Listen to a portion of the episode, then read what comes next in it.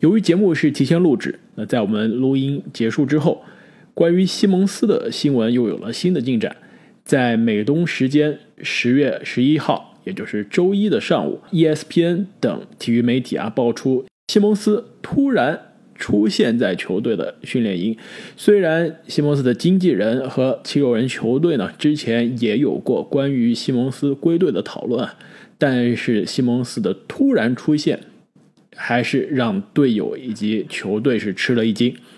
那现在种种迹象看来呢，西蒙斯的这一方有可能在球队每日罚款的压力下，也是开始服软了，终于是肯向球队报道啊。那现在看来，西蒙斯是下赛季有可能继续会为自己的主队费城七六人出战，但是目前官方还是没有统一的。最终的答复，并且西蒙斯愿意为队出战啊，也是让七六人在交易西蒙斯的市场上有了更多谈判的筹码。因此呢，考虑到西蒙斯和球队的王牌恩比德之间的关系如此尴尬，恩比德今天也是在接受采访的时候说。自从上赛季的季后赛失利之后啊，他跟西蒙斯就再也没有说过话了。那考虑到两个人的这个关系的尴尬呢，那也不会排除啊球队在赛季中途啊继续交易西蒙斯的可能性。因此呢，我们今天节目中要讨论的这些交易方案依然是有可能诞生的。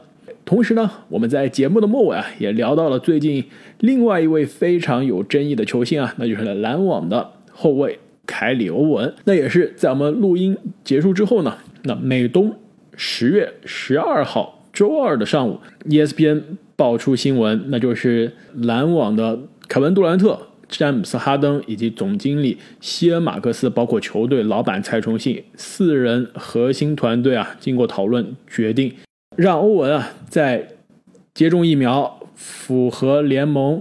并且纽约市的这个出场的要求之前呢，是不能跟球队一同训练，也不能参加球队的客场的比赛。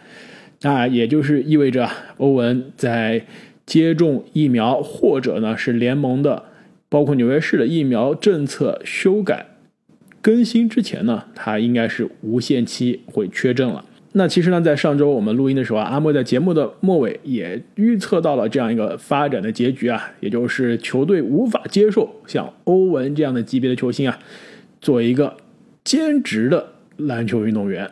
那我们的节目呢，也会在新赛季密切关注这些故事线的发展。那下面就让我们正式进入今天的三十天三十队第三十天。费城七六人的讨论。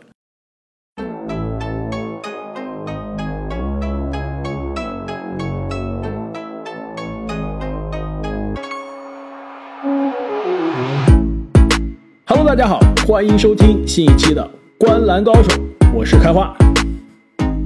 大家好，我是阿木。大家好，我是正经。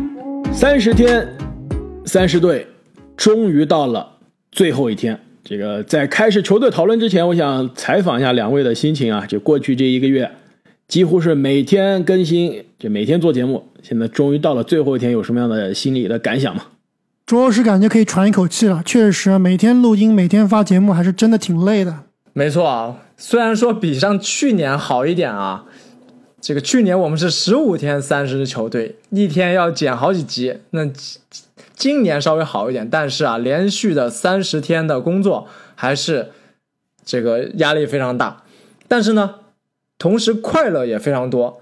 其实我现在啊，我跟你们说，我每天早上起来的第一件事情，除了摁掉闹钟之外，就是打开喜马拉雅，然后呢，点进我们的节目去看一下听众朋友们的留言。每次一点开节目，那个开头音乐啊，一响起来。我就开启了我快乐的一天。这你听节目的这个场景跟我们的听众好像不太一样。我记得前段时间我们正好跟几个朋友聊天，聊到就是大家好像都是晚上睡觉的了，对，晚上睡觉听，然后第二天早上起来都发现已经十多集过去了，是吧？这我我其实我也非常好奇啊，想在留言中想听一下各位听众朋友，大家都是在什么样的时候听我们的节目啊？就是在就有有人说过了在睡觉，有人说是像正经一样一大早啊，还有之前有朋友说过是在开车、在跑步、在健身的时候。我想听一下，就大家听我们节目啊，一般都是在什么样的场景当中？就我知道阿木肯定是特别喜欢在这个他飙车的时候听，对吧？我们的我们的车神没有飙车的时候，肯定要听这个比较愉快的音乐，对吧？我是比较喜欢在坐地铁的时候听我们的节目。最后一天，最后一个球队啊，其实大家也猜到了。之前在节目中我们也透露了，这支球队被我们放到最后呢，不是因为，对吧？他是我们认为的这个夺冠热门，而是因为啊，特别担心这支球队他阵容在我们录完音之后发生变化，所以理所应当把它放到了最后。但是，一直到今天啊，我们录音的时候，球队的首发的控球后卫还是依然在球队的阵中，那就是费城七六人队。呃，其实现在录音的时候，这个西蒙斯还没被交易啊。希望我们录完音到开始发节目之前，这个状态依然是保持着，要不然我们真的是等了半天还是白录了。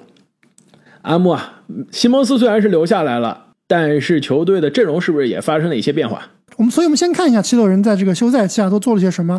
首先，他们在选秀大会上，在第二十八顺位啊选到了杰登斯普林，在自由市场上呢淘到了庄神德拉蒙德以及之前爵士队的前锋尼昂，同时呢和球队的库克马兹以及丹尼格林啊进行了续约。那两名球员离开了球队，内线的中锋霍华德以及后卫乔治希尔。所以，我们看一下这个下赛季预期的七六人的首发阵容啊。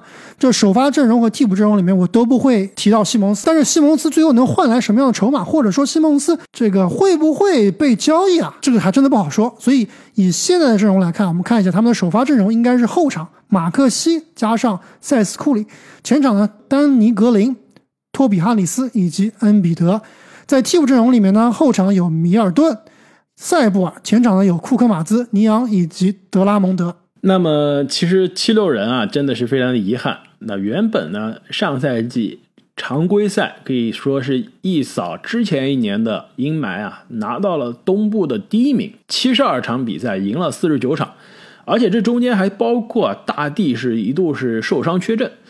那球队呢在。这七十二场赢四十九场的这个胜率转化成八十二场常规赛呢，是赢五十五到五十六场。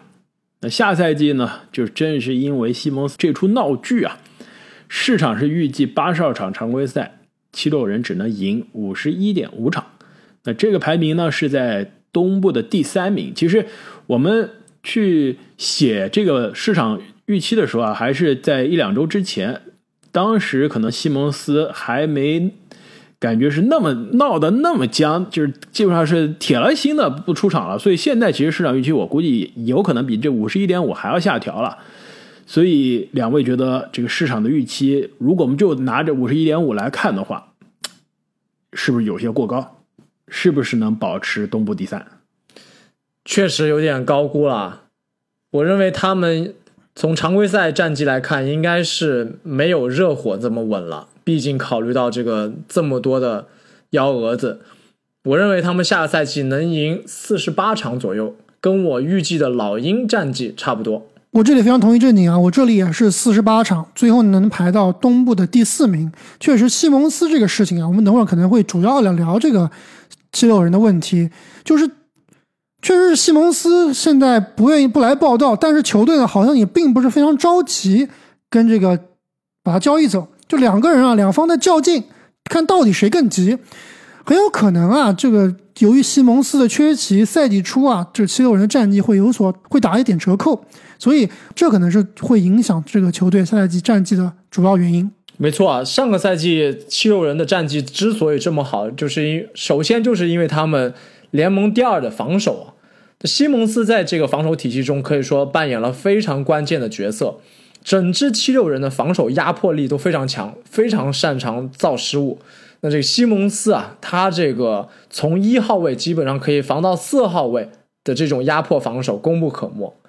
所以说，西蒙斯走了，虽然说进攻方面这个空间啊可能好一点，但是控场可能差一点，所以说进攻端的这个影响还真不好说。但防守啊肯定是要变弱了。没错，其实我也同意两位的观点啊。呃，七六人市场如果现在还是以五十一点五来看啊，真的是有些高估这支球队了。而且呢，之前在老鹰的节目中我也说了，我看好老鹰作为黑马的姿态去争夺东部的第三。那其实东部第三，我觉得现在老鹰、热火、七六人三支球队真的是差不多，说不定真的是啊，阵容现在感觉深度更深，年轻才俊啊更加丰富的老鹰能抢到这个。名额啊，就上期节目阿木说了，现在呃本这个最近联盟公布的这个球队经理的这个问卷调研啊，里面就对于热火有非常高的评价，说热火的休赛期操作是全联盟最优秀的，就好像接近一半的总经理都这么认为啊。然后另外还有一个选择，我觉得非常有趣啊，就是问所有的总总经理，联盟哪一支球队的年轻核心最优秀？百分之五十居然选的是老鹰，之后都没有哪个球队是接近老鹰的。其实从这个角度上来看呢，也是全联盟现在很多这这个这个经理们啊，也是很看好这支老鹰来挑战东部的第三。那对于七六人来说啊，下赛季其实如果没有西蒙斯啊，战绩压力真的是非常的大。那好是好在呢，这个西蒙斯这个交易如果真的是能交易啊，换来一些比较合理的筹码。那球队还是有机会提升战绩的，是吧？就现在，比如说啊，呃，我先说我心目中最有可能的这个方案，之前在节目中也说过很多次，就应该是跟森林狼以比斯利、麦克丹尼尔斯再加贝弗利或者是普林斯中的一个，再加未来的两到三个选秀权的这个筹码。如果这个交易诞生了，我觉得对于七六人来说。肯定是跟去年西蒙斯全勤的时候，呃，跟去年西蒙斯开始上场打的时候比，那还是有些差距。但至少比现在的这个阵容是有所提升的，对吧？那你肯定是比一肯定是比零有所提升啊。但是我觉得这个，但是我觉得这个交易啊，并不是七六人最想得到的。毕竟在这个交易里面的主体呢，应该是未来的选秀权，而七六人呢，现在是一个 win now，现在就要。赢球现在就要争冠的一个这个时间线，所以我并不认为啊，森林狼是一个非常好的交易对象。我还是认为国王队是七六人最好的这个交易目标。从这个交易里面选。交易的对象呢，很有可能是以希尔德为主体啊，这个希尔德加上哈利伯顿这样的一些球员，这两名球员对于这支七六人的集战力的增强啊，是比你刚刚提到的比斯利啊、什么麦克丹尼尔斯啊要强得多的。我说的是，我觉得是最有可能的，不是对七六人最好的。那对七六人最好的应该是交易利拉德啊，对吧？那看对面同不同意啊？国王的这个交易，国王已经早就退出了，因为七六人狮子大开口，要价太多。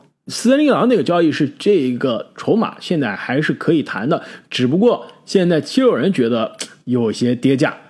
但但最近你们不是说传的沸沸扬扬的跟步行者的交易，我觉得也还可以啊。如果换来布罗格登和这个勒维尔的话，那看着也比森林狼的筹码要好一些。哎，这我是同意的，但是那笔交易现在好像两方啊，我从这个。从我看到的消息上来看，是两方现在就对于勒维尔是该不该在里面有些争执不下。好像七六人是希望啊，除了布罗格登之外，还要勒维尔，应该还要其他球员。但是可能觉得我都给你布罗格登了，你还要勒维尔，那真的是有些要的有点多啊。所以这笔交易现在也是有可能，但是呢，双方的预期还是有些差距啊。所以呢，也导致了现在西蒙斯的这个情况非常的尴尬，每天被球队扣钱。啊，这缺席一场比赛扣点工资，缺席一点比赛扣点工资。那西蒙斯的这个合同啊，他的这个一半的工资是球队分两笔直接打给他的，一笔是七月份已经打给他了，那十月一号的这笔八百多万的钱工资应该是打给西蒙斯的，但没有，他是直接打到了一个托管的账户。那现在就是西蒙斯只要缺席一场比赛，球队就从这个托管账户中的八百万扣一部分钱出来，就扣到扣光为止。所以现在就是两边的耗啊，而且这不仅是西蒙斯跟七六人在耗，这也是七六人代表着几乎全联盟的其他球队的老板，在跟这个球员的经纪人的这个团队在耗。其实现在啊，我看就 ESPN 最近的报道啊，就是很多球队的管理层也在非常关注这件事情。就一旦西蒙斯通过这种我不打比赛逼宫走人了，真的是成了。那其实是为联盟树立了一个非常非常非常不好的榜样，因为之前不是说没有逼宫事件，也有，但都是球员合同到期的人，就比如说浓眉哥，对吧？他当时表明了就我要去湖人了，是因为他夏天就可以合同结束了。西蒙斯还有三年还有四年的这个合同的时间，没有听说过就这么长合同需要执行，对吧？还有人说逼宫的。这是没见过的，而且是这种级别的全明星级别、最佳防守阵容级别、这个状元的级别的球员，这样的事件在 NBA 历史上是独一无二的。如果他成功了，那其实是对于未来任何一个球队的老板来说啊，都是非常难堪的一件事情。那以后你的球星签了五年合同顶薪又怎么样呢？他随时可以用一样的招数说：“老子不干了。”把我交易走，要不然我就在家里不来上班。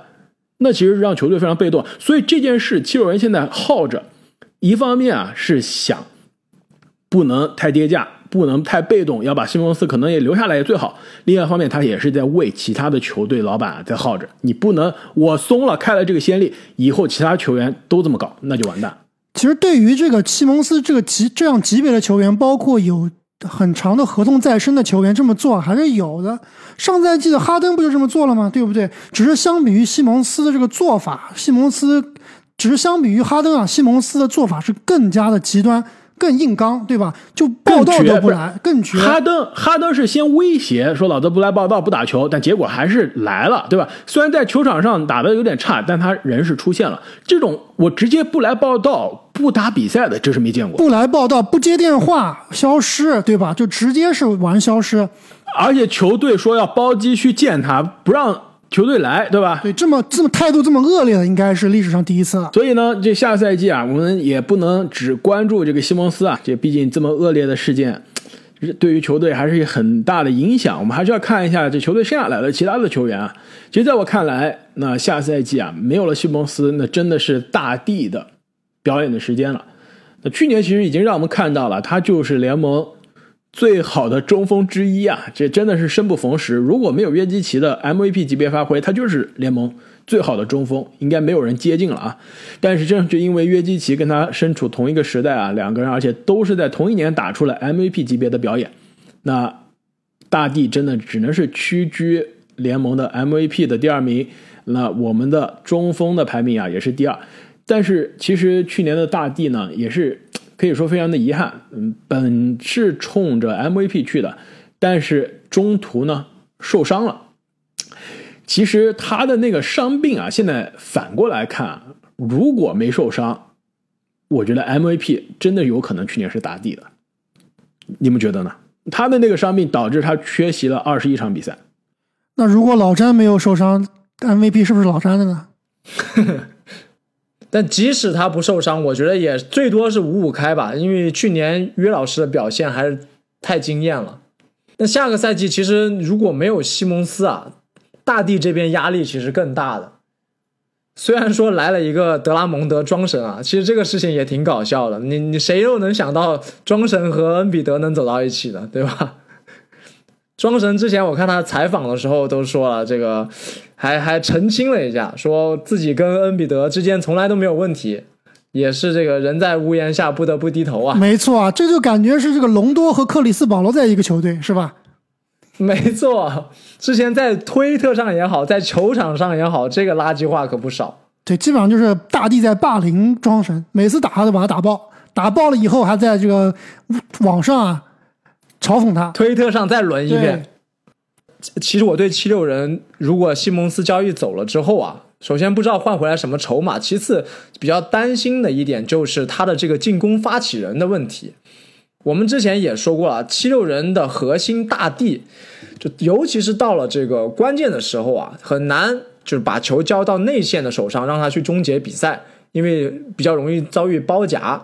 那现在外线的唯一一个持球点比较靠谱的、比较高级的持球点，可能又没有了。如果不能换来一个比较好的持球点的话，确实这个进攻发起啊，真的成问题。没错啊，所以这就是我非常担心这支球队下赛季的战绩的。就是虽然现在看好像这个七六人和西蒙斯两边都不着急，但是如果下赛季赛季初啊，这个七六人的战绩比较差，不说进前四了，就基本上就是在季后赛边缘这个水平徘徊的话，我觉得他们的总经理啊，可能当到时候就不会的那么这个淡定了。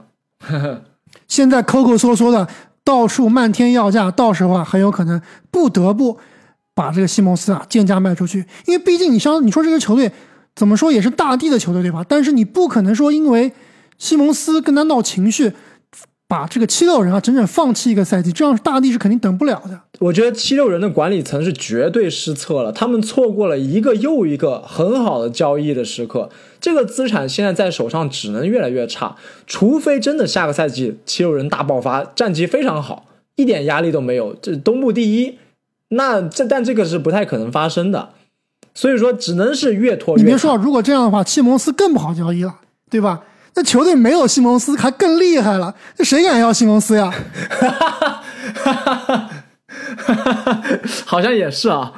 其实这一点还真的是有些尴尬，因为西蒙斯，你说他有没有交易价值啊？肯定是有交易价值，但你说是不是所有球队都能要他？还真的不是。就像他这种类型的球员啊，你不围绕着他去配身边的人，那真的是没法适配。但问题是，现在他是这种交易来的、半途来的人，你球队没有几个球队是现成的能配西蒙斯的人，你让他来击杀去用的。所以，任何一个球队接了西蒙斯，这这种适配都会非常的尴尬。这点呢，也是导致七六人的交易下家真的是非常的少。那另外，没错，没错，我非常同意啊。就是西蒙斯他这种打法，不是说即杀即用的，太特别了就不是说杜兰特，对吧？如果是杜兰特，你去哪个球队就无所谓，反正杜兰特放那儿就你要打无球打无球，要防守要就防守，要打持球打持球。西蒙斯他的这个技能点是非常非常的 unique，非常非常的特别的，所以确实啊。如果想要西蒙斯的球队，他们肯定还是需要有一段时间来适应这个打法的。那谁能够这个赌得起这段时间啊？确实，现在看来啊，满足这种条件的球队还是比较少。而且西蒙斯的身边啊，必须是一圈射手才行。而且我们也之前说过啊，他最好的位置就应该是打大前锋，不说打中锋吧，他至少是打大前锋。所以放眼全联盟啊，这大前锋、中锋位置上缺人，然后身边又有一圈射手的球队，真的非常不多。那七六人这边呢，没有了西蒙斯啊，其实球队下赛季的空间问题应该是会好一些。那对于大帝来说啊，他打的也会其实更加舒服一些。之前我们说啊，哎，这不同意。大帝可能进攻端打得更舒服一些，但是防守端我觉得大帝会非常非常的吃力哦，因为没有西蒙斯给他擦屁股了。进攻端，哦，对我我说的是进攻端，因为之前我们说啊，这支七六人是打了两个进攻的速度，那打攻防转换快攻，那是看西蒙斯的视野，他推快攻，他的这个速度以及他的这个大跨步上篮。但是打阵地战，还是要看大地，而且阵地战中的西蒙斯啊，除了空切，基本上没什么事儿了。那基本上外线就是被对手放空的这种状态。那下赛季其实很容易就可以在大地身边配四个完全可以拉开空间投篮的人，不用再上西蒙斯，连篮下都不敢上篮的这个人了，对吧？其实对于大家来说，进攻应该会更加轻松一些。那防守应该是球队下赛季啊最需要解决的问题。其实现在看球队的首发阵容啊，马克西、库里、格林、哈里斯和恩比德，其实这四个人中，就是外线的四个人中啊，其实格林可能是最好的防守者，但是这个年纪的张铁林，你们还敢信吗？而且上个赛季啊，其实到了季后赛，张铁林也是受伤了，所以之前我们说啊，像森林狼、国王这样的球，呃，像森林狼、公牛这样的球队，如果你最好的外线的防守者是一个二年级的年轻人，那你球队的外线防守有点捉襟见肘。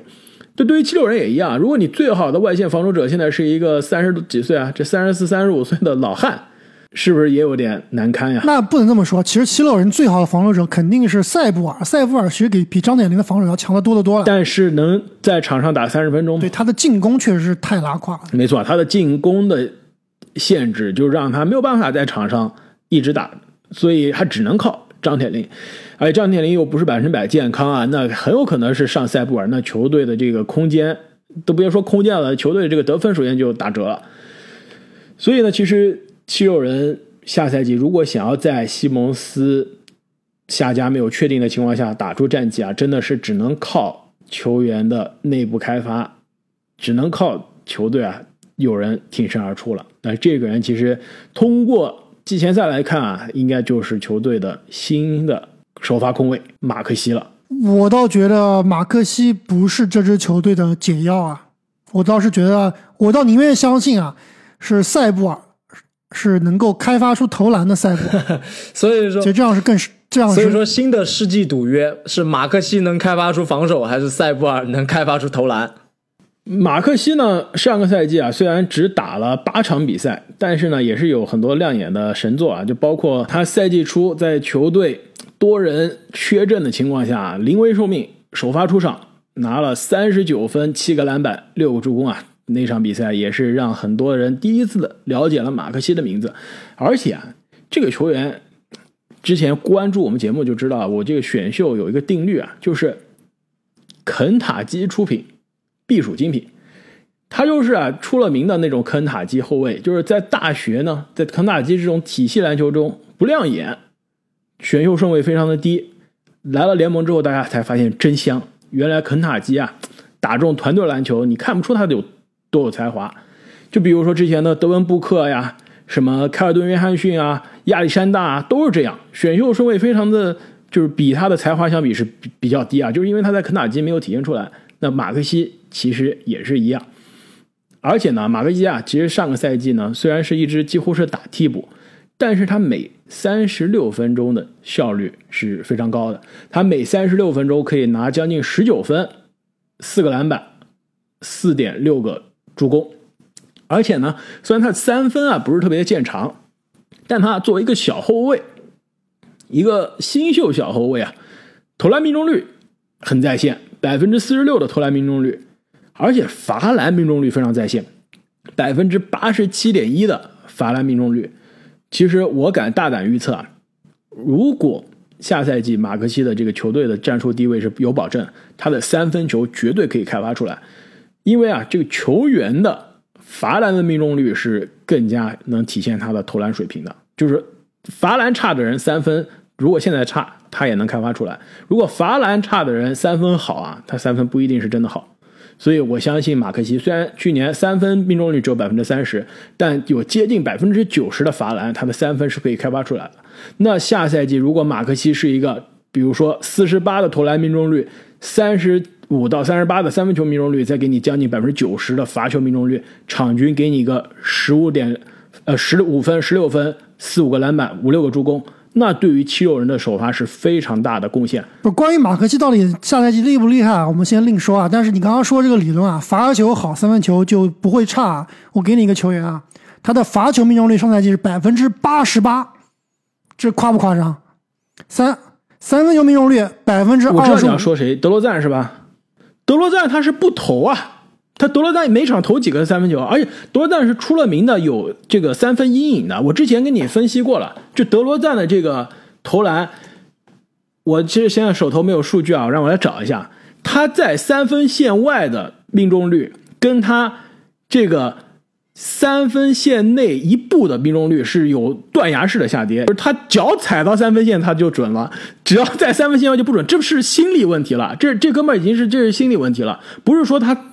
对吧？越远投不进，而是他这个一旦感觉自己是在投三分，他就投不进，对吧？这是一个非常小的个例了。我之前在节目中就是有过这个数据跟大家讲过的。所以除了德沃赞，你能你能再找到其他谁吗？我再给你一个球员，上赛季这名球员罚球命中率百分之八十六点七，高不高？三分球命中率百分之三十点八。这人是谁？这不是就马克西吗？你怎么解释？这个有意思啊。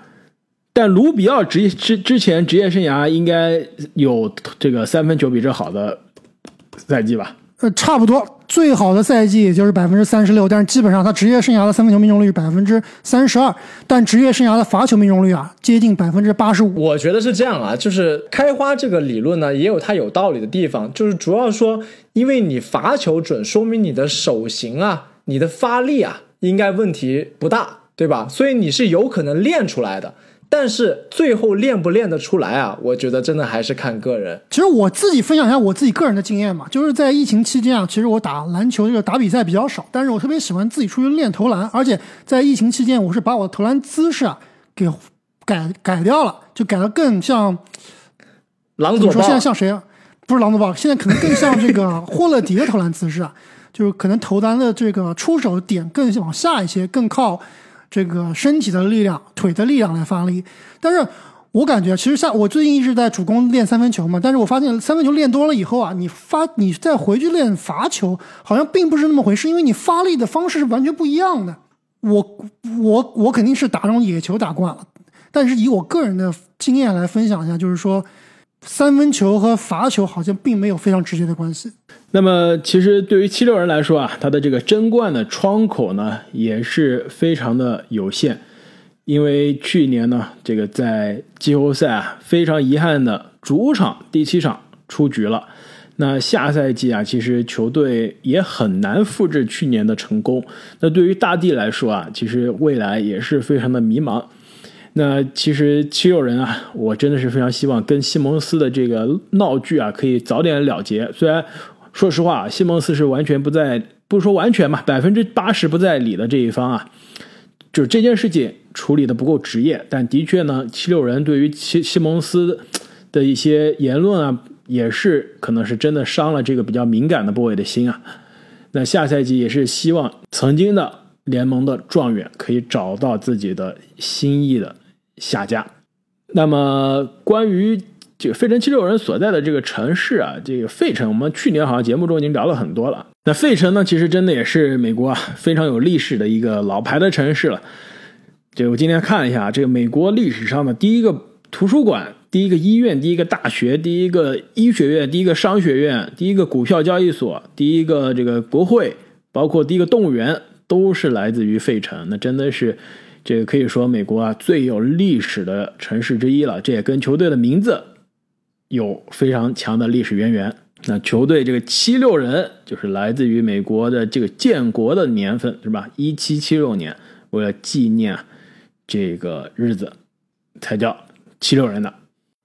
哎，我问你们个问题啊，费城在美国所有东部的这些大城市里面，属于发展不太好的一个城市。除了我们去年啊提过的很多关于什么保守啊、工会啊这些问题之外，还有一个原因，你们知道吗？因为它离纽约太近了呀，它没有资源呀。对，这是其中一，这也是其中一个很重要的原因。但还有一个比较搞笑的原因啊，我觉得啊，是因为这座城市的市中心以及周边很近的地方有三座大赌场，就大家都跑去娱乐去了，没有人有心思工作了。那你是搞错了，你这个因果关系错了，就是因为经济不够好，他才能靠这种行业来促进经济啊，增加税收啊，这这因果是反。对，这个费城的赌场就专门挣挣你这样这种纽约的游艇大神的钱，是吧？让财富可以更加这个叫再分配是吧？让这种在纽约的这有钱的游艇大神来他这种经济欠发达的地区来捐捐款，那你们又搞，交点学费。那你们也搞也把因果关系搞错了，对吧？我是去挣钱的。那既然呃费城我们聊的太多啊，要不我们就稍微讲一下季前赛吧。我们现在录音的时候，其实基本上大多数的球队都至少打了一场的季前赛啊，就很快的，我们每个人聊一下，就是季前赛看了这两到三天的比赛，大家比较有印象的球员和球队是哪一支？我先说吧，乔丹普尔永远的神。对阿木，你现在是不是同意我在勇士那期的观点了？普尔就是我不同意，我觉得普尔还是不适合打首发，他就适合打第六人。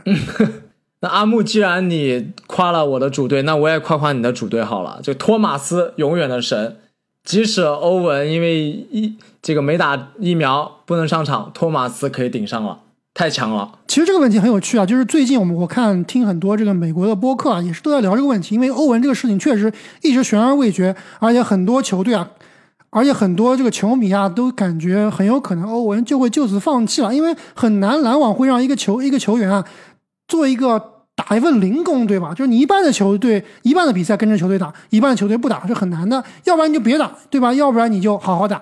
所以最近一直在听说，最近就一直听啊说，如果篮网队没有欧文，是不是还是联盟的最有夺争冠的最有力的争夺者？好像很多球员包很多球迷，包括媒体啊。仍然认为没有欧文的篮网仍然是这支联盟最强的球队。我不知道两位怎么看啊？其中就提到了欧文不在的时候啊，会有米尔斯，会有坎姆托马斯。坎托马斯这个肯定是开玩笑的了。我觉得是这样啊，没有欧文，只要你的球队里面有杜兰特跟哈登，你绝对是妥妥的争冠级别的球队。但是有没有像我们预测的这样，绝对摆在第一，跟其他球队拉开差距？那就不好说了。但是说实话，这一个球队啊，打一半的比赛，对于球队的化学反应啊，你的球员这个教练组怎么看他，这个确实是一个很大的问题的。所以我倒是比较同意啊，如果他不打，他不想打疫苗，我觉得这个赛季啊，他就真的别打了。其实之前欧文在赛季开始之前都还没有疫苗这一出的时候啊，他突然说过一句话，当时是让我觉得，哎，虽然欧文说什么话我都不应该惊讶，但是他说的这句话我还是有点惊讶。就他突然说了一个什么？说如果我被交易了，我会选择直接退役。